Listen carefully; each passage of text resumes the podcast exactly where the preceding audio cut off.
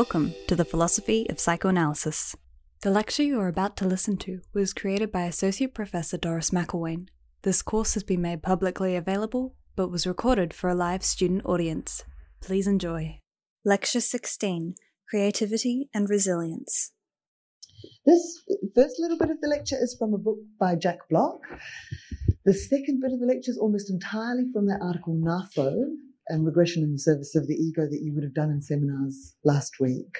Um, I'm going to bring in perhaps a little bit more about Winnicott than Knafo did, but it's you know it's stuff that you should easily be able to read if this kind of thing fascinates you. Okay, um, the first bit's from a book by Jack Block called Personality as an Affect Processing System. He's a kind of mainstream psychologist, but I absolutely love his take on resilience. I think it's a very psychoanalytic notion. So he'd probably be horrified to hear that, but no, I don't think so. He uses words like ego control in his writing, no problem. Okay. So in our culture, people talk a lot about adaptation to stress as though that's all that you can do with it, as though all you can do with it is cope and modify yourself and, you know, knuckle down and make life kind of harder. And particularly in Western cultures, ego control is really positively viewed. You know, all those extreme sports and extreme games, you know, where you push yourself to your limits no matter the muscle damage or the ego damage when you're being humiliated and shouted at and things like that for being slightly curvier than you know our culture suddenly decides you should be etc okay so in our culture ego control really is very positively viewed but there are lots of um, behaviors that are quite socially untroublesome. You know, the noisy little kid in the class who disrupts the class is seen as a hassle. The person who quietly is dying inside, silently and miserable, is not seen as a hassle. But actually, that sort of dying inside, those sort of internalizing behaviors, may nonetheless be just as maladaptive. And in the literature, you'll see there's internalizing, that's depression, beating yourself up, anxiety. Um, externalizing is, you know, violence, acting out, damaging property, um, drinking, driving fast cars, that kind of thing. And insufficient control like we all know that's a problem, and the newspapers certainly tell us that's a problem. Um, oh, people are beating up their wives. Restrict alcohol, as if that's the problem with vi- domestic violence. I don't think so. It's certainly a factor, but it's certainly not the cause. It's because the cause is rather more complex. So people target things like alcoholism, drug abuse, sexual promiscuity. And sure, they may all illustrate insufficient self control, but they may not. They may reflect something else entirely. Over control, though, is actually less recognized as a problem. And I think this is one of Jack Block's you know, points of fascination, and he's one of the only writers I've ever found who writes about over control. People that are teetotalers of alcohol. Have you actually seen the stats on that? People that never drink ever and never have don't actually live longer. like it's not correlated with longevity. Quite interesting. I mean, really, getting smashed all the time is certainly not going to help your longevity either. And it may not be the alcohol; it may be the personality attributes that influence, you know, um, your behavioral style that makes the difference.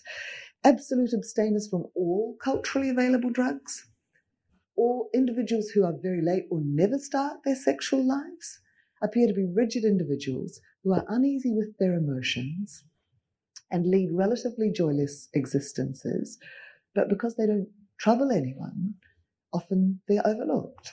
They're not seen as a, you know, as something that is meriting attention. One of the things that I do research on, like real, you know, empirical mainstream kind of research, is resilience. I'm very interested in elite sports players. I'm not really interested in sports, if, if I could just be honest. I really hate sport, but I'm really interested in people who play elite sport and who do extreme things like ballet and yoga and all that kind of stuff. Um, and and so I'm very interested in, in what resilience is. It's a it's a term that a number of my students over the years have wanted to do research on, and it's a very hard one to do research on because resilience is always relative to context and because there's no stable profile, no stable profile that tells you who's resilient. Because what might make you resilient in one context might lead you to die in another. So, in other words, to be really resilient, you've got to be at a sort of meta level of ability. You've got to be able to shift your skill repertoire. So sometimes you've got to be able to chill out. Sometimes you've got to be able to keep on keeping on no matter what. But in certain instances, you know, sticking with the same skill set is not going to be resilient. Resilient is like being able to be on a mountaintop, looking down on the rice paddy fields of all the different skill sets that you've got, and going, I think paddy field number one is right for this situation. And that meta ability I actually think is, is what resilience is. It's almost like the observing ego in psychoanalysis. That capacity to, to reflect on what your skill repertoire is. You know, when I was talking last week about face work, part of what face work is, is to know when to hide your feelings and when you don't need to. Or you know, to be able to sort of turn face work on and off so that you still get the signal function of your emotions so that you're not estranged from your own feelings. And this is how Block defines resilience. He says, it's a characteristic ability. So, you know, some people have got it more than others, but it's about being dynamic and about progressively. So you don't just, okay, I'm going to adapt dynamically and that's it. I'm not going to adapt after 30. It's like you've got to progressively keep adapting to stress and yet you, you can't rehearse for how to do it. Sometimes you're just caught on the hop and you've just got to do the best you can. And so it's about spontaneity. It's about trusting yourself that you've got something in your repertoire that's going to work now in this moment. And that's what I mean about it being relative to context you've got to be very attuned to what the existing circumstances are. And there are all sorts of benefits if you can manage to be present, to truly see what the circumstances in front of you are and what they mean. So, what resilience entails depends on contexts, and certain contexts seem to demand a sort of tighter, more directed organization of the personality if it's going to be mastered. I don't know if you would say HSCs like that, but perhaps you really sort of need to sort of get a bit organized to be able to survive so that you, you know, keep exercising a bit, you keep seeing friends a bit, that kind of stuff, so you don't completely go under. Okay, so sometimes you've got to be pretty organized to, to survive certain contexts. But other contexts demand a looser or less directed organization of the individual's personality in the interests of surmounting or easing a problem. Like sometimes if you're in a, in a sort of situation of interpersonal conflict, the best thing might be to do nothing, to let time pass, you know, to let people get out of, get out of the state they're in into a different state and then talk. But you know that thing, I just got to sort it out now. But you're both really tired and wound up. You know what I mean? Sometimes actually you just go, okay, speak about it tomorrow or next week, see you later. But there are people who can't do that, who can't sort of, yeah, hold back. Yeah. Sometimes if you're getting into an argument, the best thing that can happen is to really let the other person finish what they're about to say. They're waiting to get your, you know, really fabulous next point in. Okay. And to let it be a bit more playful and go, oh yeah, you might have a point there. I hadn't looked at it that way. Yeah, that could be the case. You know, loosening things up a little bit. And you've probably all gone to dinner parties where it's kind of like a military endeavor. It's like, you finished that yet? Because I want to bring in the next course. It's just it's ready, you know. I'm going. I want to wash that plate. You know, it's not exactly the right way of conducting yourself in certain contexts. I wish I was more like that. You can tell I'm envious. I really would love a bit more of that personality style. Don't have it. Okay. I'm much more like this, I'm afraid. Although it was hard run, it was hard run. I was definitely much more wound up and um, yeah, structured when I was uh, a young student. I must say, I was a bit of a girly spot, but I, I got much more regressed as I as I grew older. I'm afraid. Okay, so I'm a bit of a fan of regression in the service of the ego, as you'll probably gather. I want to give you a, an example from something that will seem truly zany to you, and I want to reassure you that I have not gone insane when I show you the next slide. Okay. One of my fascinations in the early 90s was connectionism. And I was really interested in people that tried to model mental pra- processes in the computer network systems. I never actually did it myself, but I was around a lot of people that would program up the computers. And there was one of the notions there that I just have never been able to live my life without. And that's the notion of a local minimum. Okay, a local minimum. I'm going to explain what that is to you. Okay, so let me give you a kind of a, a sort of quite pathetic example of this. Imagine that you're a heterosexual woman living in a particular culture where most of the guys that are really intelligent and clever and your age are gay, all right? And you stay there. And you know, you're 36, you're 37, you're 42, you're 43, it's not looking good. You thought you might possibly have children, but no, you know. And then what happens? You go on a road trip, or you go on the net, or you start going to places that you wouldn't normally go, right? And you're really uncomfortable. These are not your kind of people. You don't go on the net, etc. Then suddenly you find this whole world where there are intelligent, sensitive people that are heterosexual. You could reverse it. You could be a gay person who's surrounded by heterosexual people, etc. And you've got to accept some kind of discomfort, some kind of not feeling like yourself, an increase in error, if you like, to find where you're really best suited in life. Or you're in a bad job. But if you stay there, because you can't look for a job or you can't accept something that doesn't pay as well, so you spend the rest of your life unhappy in a highly paid job because you couldn't accept an increase in error, namely a lower wage initially, even to get something that's closer to your heart. So, in other words, sometimes to get out of a local minimum, a local minimum, one that's a hanging valley that's not really the best solution. But if you keep operating in terms of the principles that you're using now, which is I won't accept an increase in error, I must be rational. I must be able consciously to specify rationally my goals and my sub goals before I take a step. You're going to stay in the local minimum. If you go, oh, I don't know, I'm just going to try something, it's kind of kicking the television, you know, turning your computer off and on because you don't know what's gone wrong. And then boom, you're in the local minimum. So that's, that's what I sort of see as regression in the service of the ego. It's got two phases, you see. Initially, you've got to move away from your hard won adult, high functioning, rational status. You've got to become a little bit irrational. You've got to allow a loosening of associations, which is what I think is good exam technique, bizarrely enough.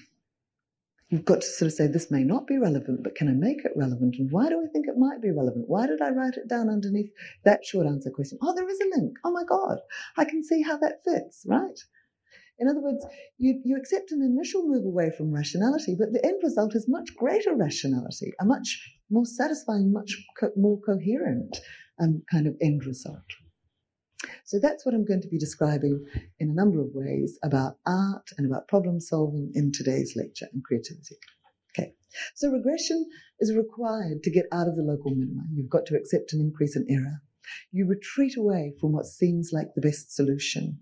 You allow a little more error to enter into the equation, but it's in order to reach the best solution.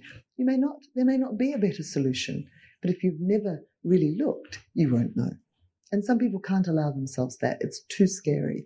Believe me, some personality styles, control is it. And any kind of loss of control is utterly terrifying to them. And I'm not being in the least bit judgmental in saying that because it's utter terror for them. So, to reach an optimal solution, you're not able sometimes to be ra- rational every inch of the way. Like you are not able to be rational throughout the entire process. Part of the process, and I think this is definitely true of being a good therapist, negative capability where you just go, I don't know what's happening here, but I'm feeling X, right? Part of the process is tolerating a little more irrationality and uncertainty, and that can be a real challenge. And there are big differences between people. That's something that I talk about in my third year personality course. Individuals vary massively in their ability or their affectively controlled willingness to permit these lower, less contained things that are seen normatively by culture as more primitive or childlike or irrational. And some people just cannot permit these levels of personality organization to operate at all. I remember once describing to a friend, I've got this favorite spot that I really love to go in um, northern New South Wales, and it's got a creek that at evening runs out to the ocean and it runs really, really fast and it's incredibly powerful at those moments. And particularly with king tides and things, you can be really taken for quite a ride if you just completely relax and allow your lungs to be quite full of air so that you just get carried by the river. And I remember describing one of my friends, and she visibly shuddered when I told her that. Like the notion of giving up control in that way was just terrifying to her. Whereas for me, it was like, it was a challenge, but it was a real delight. Okay, so that kind of letting go and emotionally being open to, you know, it was wonder and awe and interest and excitement, all the positive affects are the exploratory affects. You know, anxiety makes you narrow in. You look for threat. You look for the repetition of, of threats you've already experienced. And you're really vigilant to threat. Positive affects, curiosity, interest, and surprise, you're flaky. You're open to anything. Oh, look at that bird with red under its wing. You know, you're just completely, ah, very, very childlike. Seen as quite primitive, but also potentially very creative. So it changes over people, that ability, ability to let yourself go, and it changes over time. When I'm stressed or I've had tough stuff happening, you know, I feel like everything in my personality is just wound tight.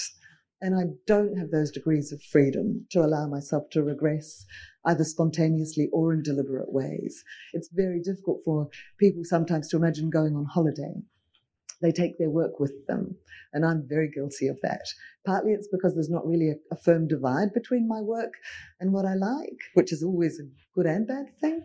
But it, it's it's sometimes very difficult to let go and say I'm actually just not going to you know do my work. And sometimes it's uh, very difficult for you to release what has been restrained. Like for some people, if they've been very sad for a long time and they've had to muscle through and not show their pain, it's actually quite difficult for them to weep and sometimes incredibly uh, healing almost uh, to weep to exhaustion. And people get a bit freaked. It's like, I'm weeping, but I don't know why. I haven't got any cognitive content. Well, it doesn't matter. Do you know what I mean? It's like there are unconscious processes happening there anyway. But some people, very, very difficult, willingly to release what has been restrained. You see it in the tightness of the jaw, you know, and the forehead. It really shows on the face in terms of long term expressions.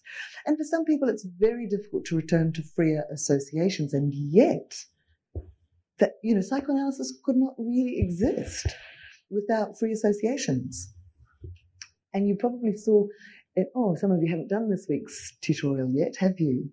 There's a really cool case study of a guy called Max in the case, in today's reading or this week's reading.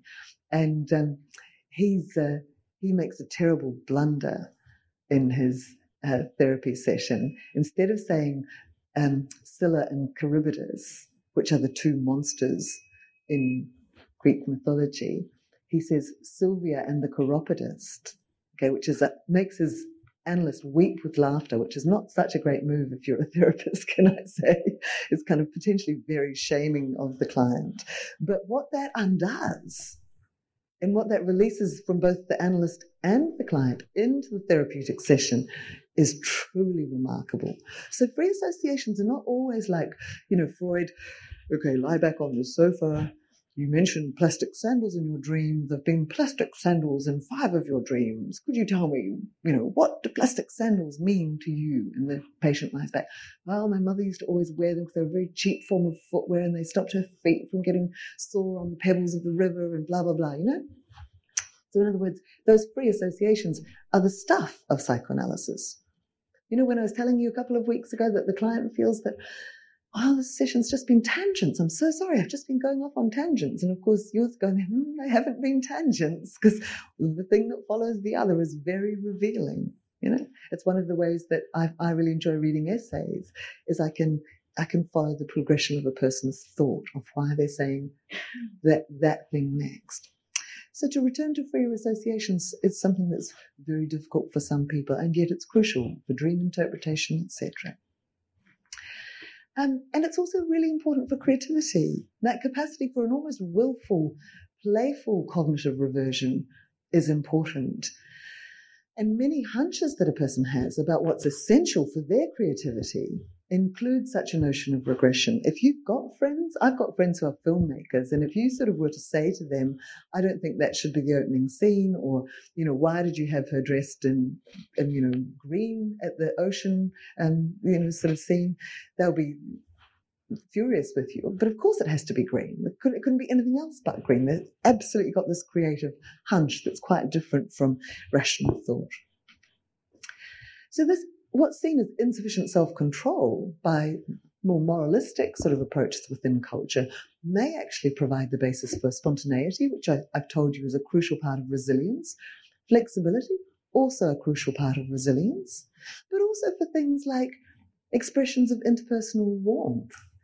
Do you remember the um, image that was that moved me quite a lot, where there was a little um, girl from I think Uganda who cuddled the Queen, and the Queen cuddled her back.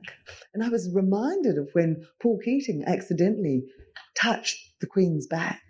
And he was called the Lizard of Oz for that because it was so forbidden to touch the Queen, you know. And yet it was a spontaneous gesture on his part, which was not accepted. And yet the spontaneous gesture of this child cuddling the Queen was accepted in certain ways.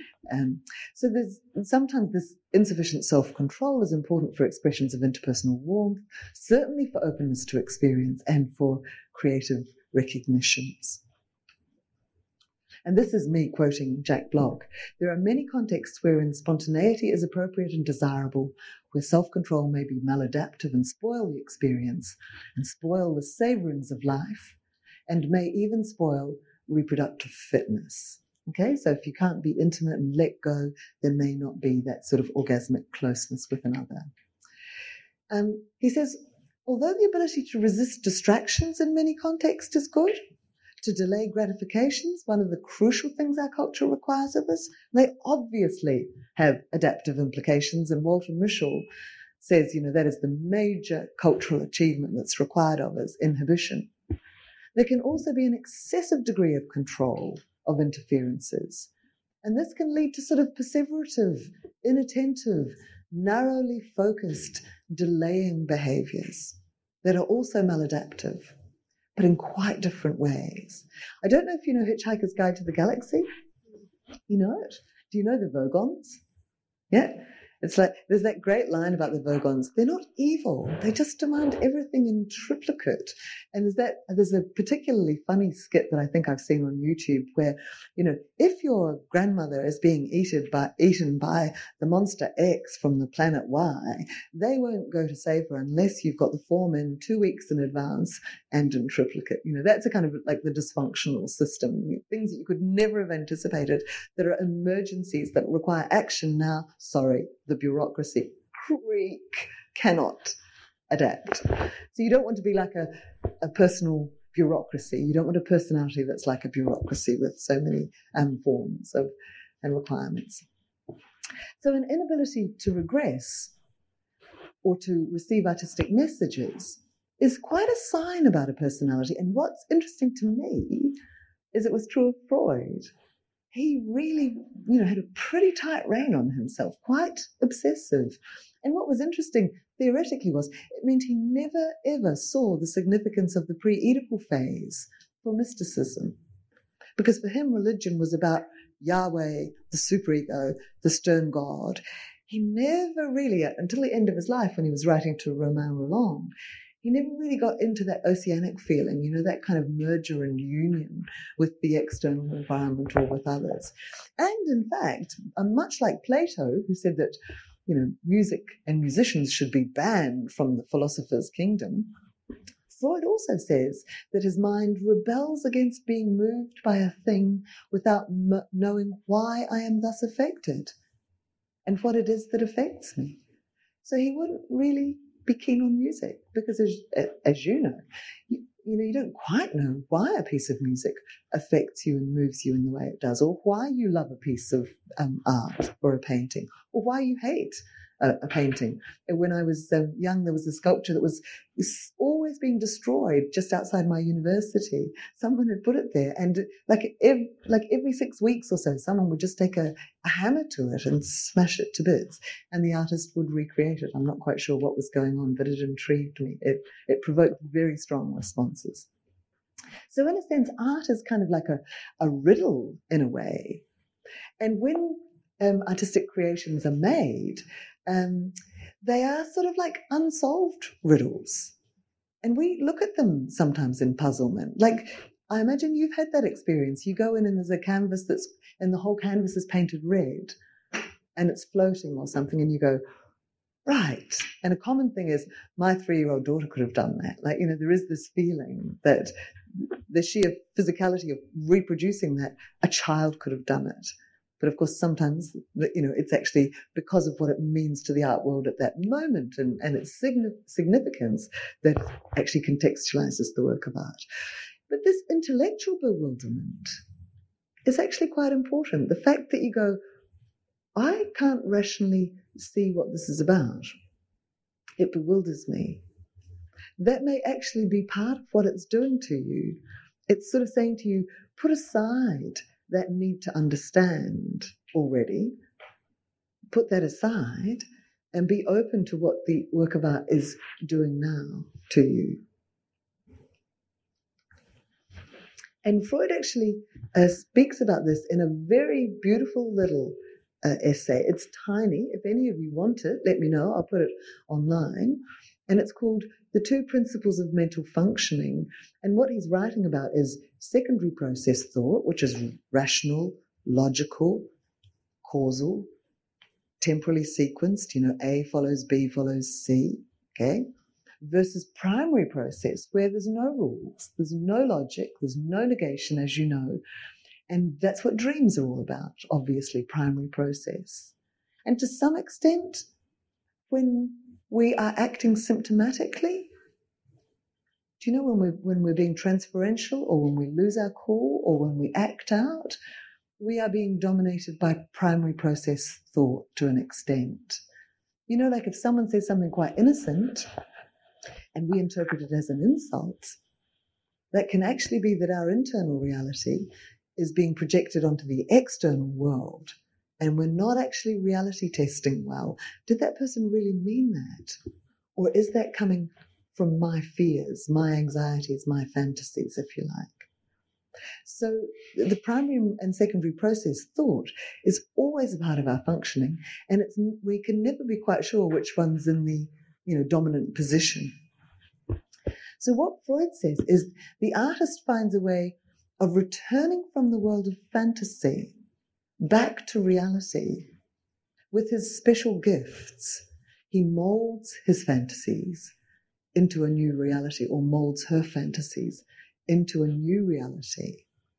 So it's not just like having a psychotic breakdown and not being able to tell what's real and what's not real, what's part of your fantasy versus what's part of external reality.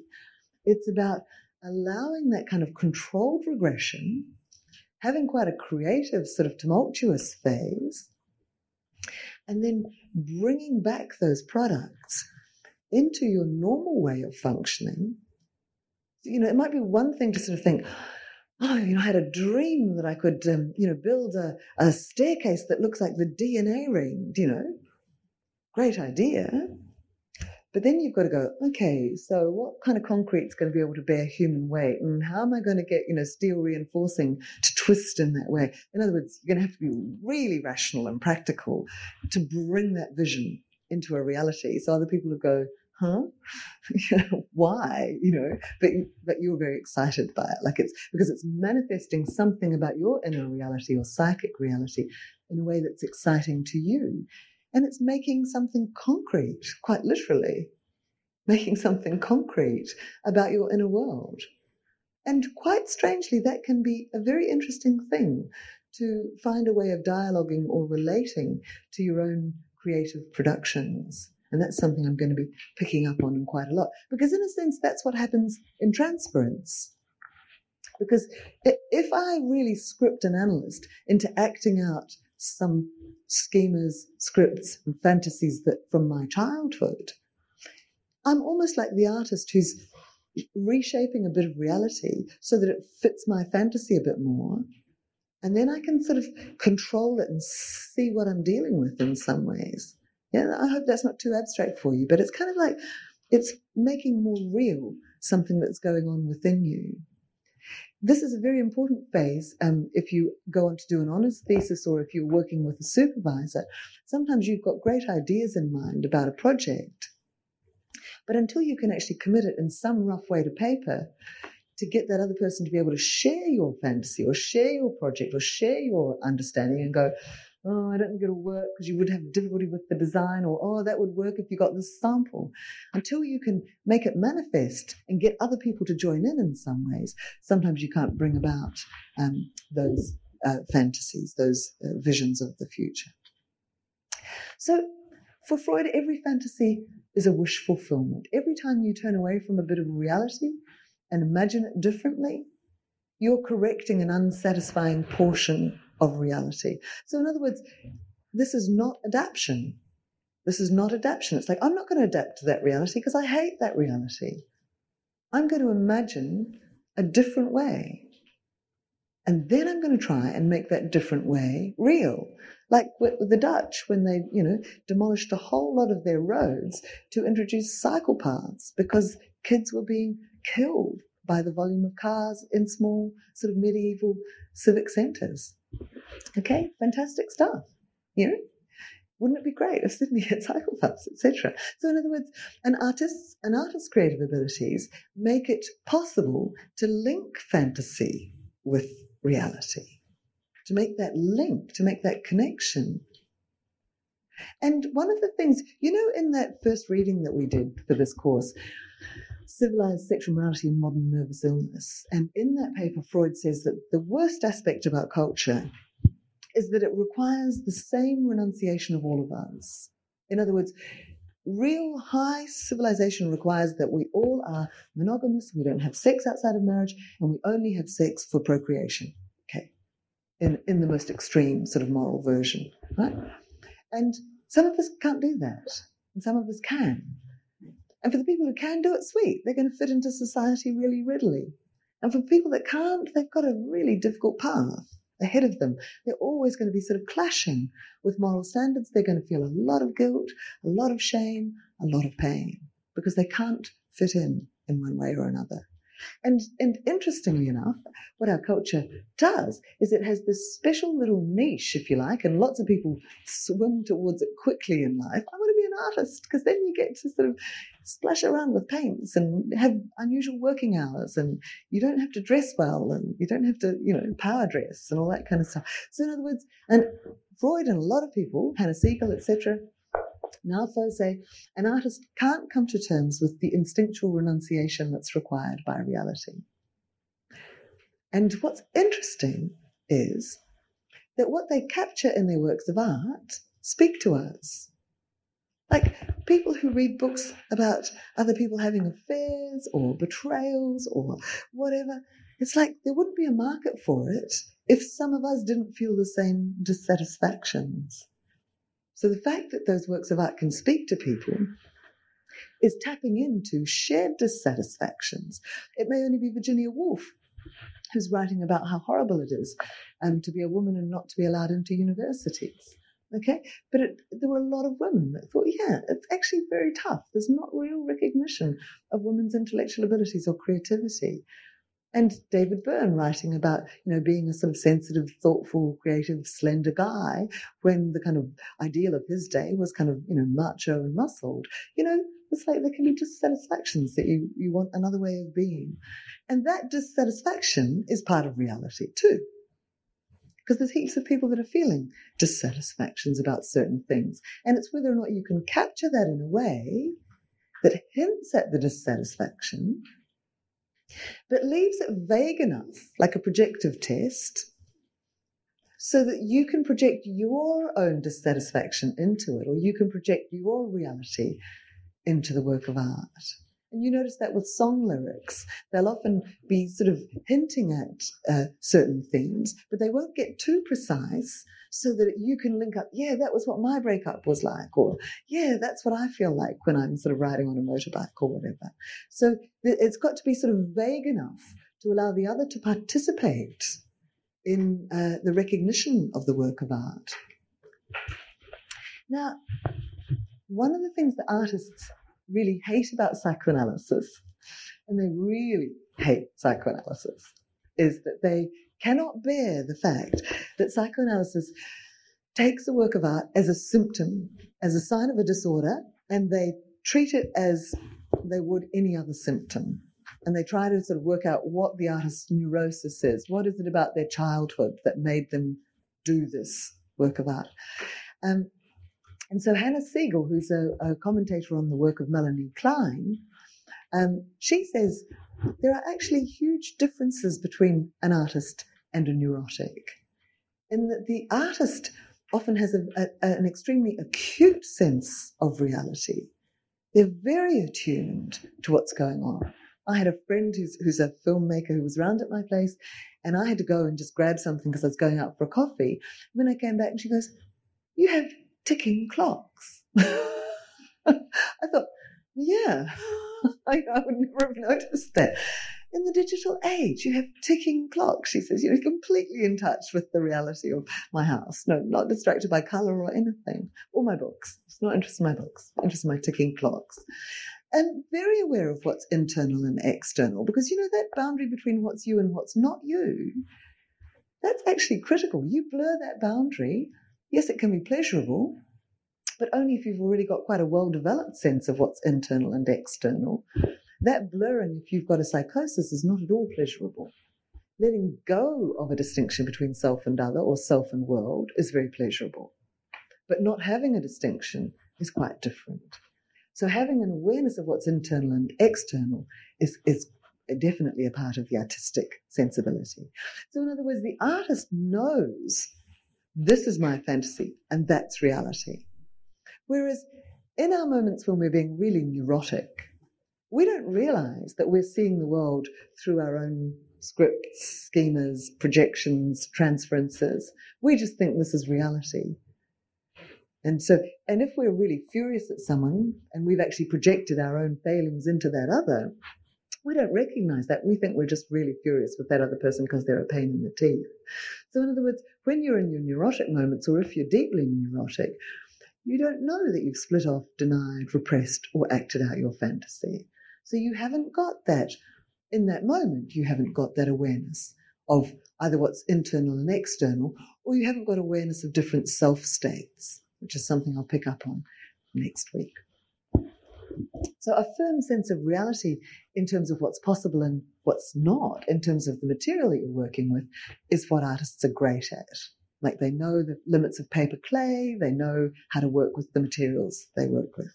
Whereas the neurotic tends to use material in quite a magical sort of way. I, I don't know if you know that Leonard Cohen song about um, that voodoo doll. You can stick the pins in all you like. It doesn't even look like me, he says. You know, but that kind of magical use of material is quite, quite neurotic. And um, work enables the artist to have and to maintain relationships to others. And that's the crucial thing. It's like if you've got crazy projects, but you manage to get everybody else involved in them and working with them too, they're not quite as crazy. Do you know? It's because you, you've got other people to get involved and believe in you and possibly get ARC grants and all that kind of stuff, compared to the neurotics fantasies, which tend to actually interfere with good relationships and cause interpersonal difficulties. There are also quite strong commonalities between the artist and the neurotic. And I would recommend a little paper called Why We Sing the Blues by Verhaeghe, who's a, a Belgian writer, um, who says, What's interesting is that even if we create or get the inspiration for our blues songs from having been really depressed when our dogs left us and our lover's gone to someone else and our car's broken down and you know yeah we when we then turn it into a song and sing it, it's it's something pleasurable and everybody loves listening to the blues. So obviously there's something about the transformation of the depressed affect in the artistic creation that makes other people able to share it. So sure, there certainly is unresolved depression in some artists. There certainly is in some artists the constant threat of the collapse of their internal world and you will see it. People get quite fevered when they're bringing a project to a close just before an exhibition, and that's often why they weep. You know, when there's an opening speech or something like that, because they're just so exhausted and so relieved that it's that it's happened. I suppose, but this is very important. you've got to also have a greater capacity for tolerating anxiety and depression. Like for you to really be able to write in a moving way about depression or mourning or grief or what terrifies you, you've actually got to be able to really sustain a relationship with that rather than run from it like I do, right? I hate horror films. I'm terrified by violence. I haven't got that. I can't sustain that. I go the manic defense. I just run, yeah? And I'm sure there's some of us that I'm brave in other ways, but not in those ways, okay? So you've got to really be able to tolerate anxiety and depression rather than just take flight from it and pretend it doesn't exist or rub it out in some ways. So the aim of the artist is to produce something in us. It's like, yes, it's the artist's unconscious, it's the artist's fantasy, and they've shaped a bit of reality. But what they want to produce is that when you're witnessing what they've made, that they awaken in you the same mental constellation that they had at the moment that they created that work of art. Now, sometimes that can be truly terrifying have you ever seen a movie called A Naked? No? You, you know in Harry Potter, you know the guy Lupin that was the werewolf? This this movie Naked is is the totally stars the guy Lupin. He is just remarkable. He does this monologue about the failings of, of culture and it's just completely entertaining. But at the end of it, and I won't tell you the end of it, you're left feeling slightly chilled at what this person's life will be and you and you've been given such a sort of an inside view of what it's like to be on the fringes and on the edges of certain cultures and subcultures. So what freud says the artist wants to produce in us is an unconscious identification with them. So you feel for a moment what it's like to have been them and that can be quite scary in some ways because sometimes it's quite cruel. There was a, a work of art um, I remember that really horrified me. Um, I can't remember which country it was in. I think it was a South American artist and it might have been on display in New York, but it was actually a dog and they said, do not feed the dog. And the work of art was that the dog died over the course of the exhibition because people obeyed ah, I don't know. I hate that kind of stuff. Sorry to have told you about it. I always feel bad even giving you the example. I hope I would have fed the dog or done something, but you just don't know, do you? Because you, you do tend to be quite reverent around works of art. I think John Lennon was the one who um, started going out with Yoko Ono because he walked in and she had on display a work of art, just a green apple, and he picked it up and took a bite out of it and put it back, which I think sometimes the right attitude. That was Lecture 16 from the series Philosophy of Psychoanalysis presented by Associate Professor Doris McIlwain. The theme song to the show was created by Rose Mackenzie Peterson. The producer is myself, Nina McIlwain. Thanks to Andrew Geeves and John Sutton. Speak soon.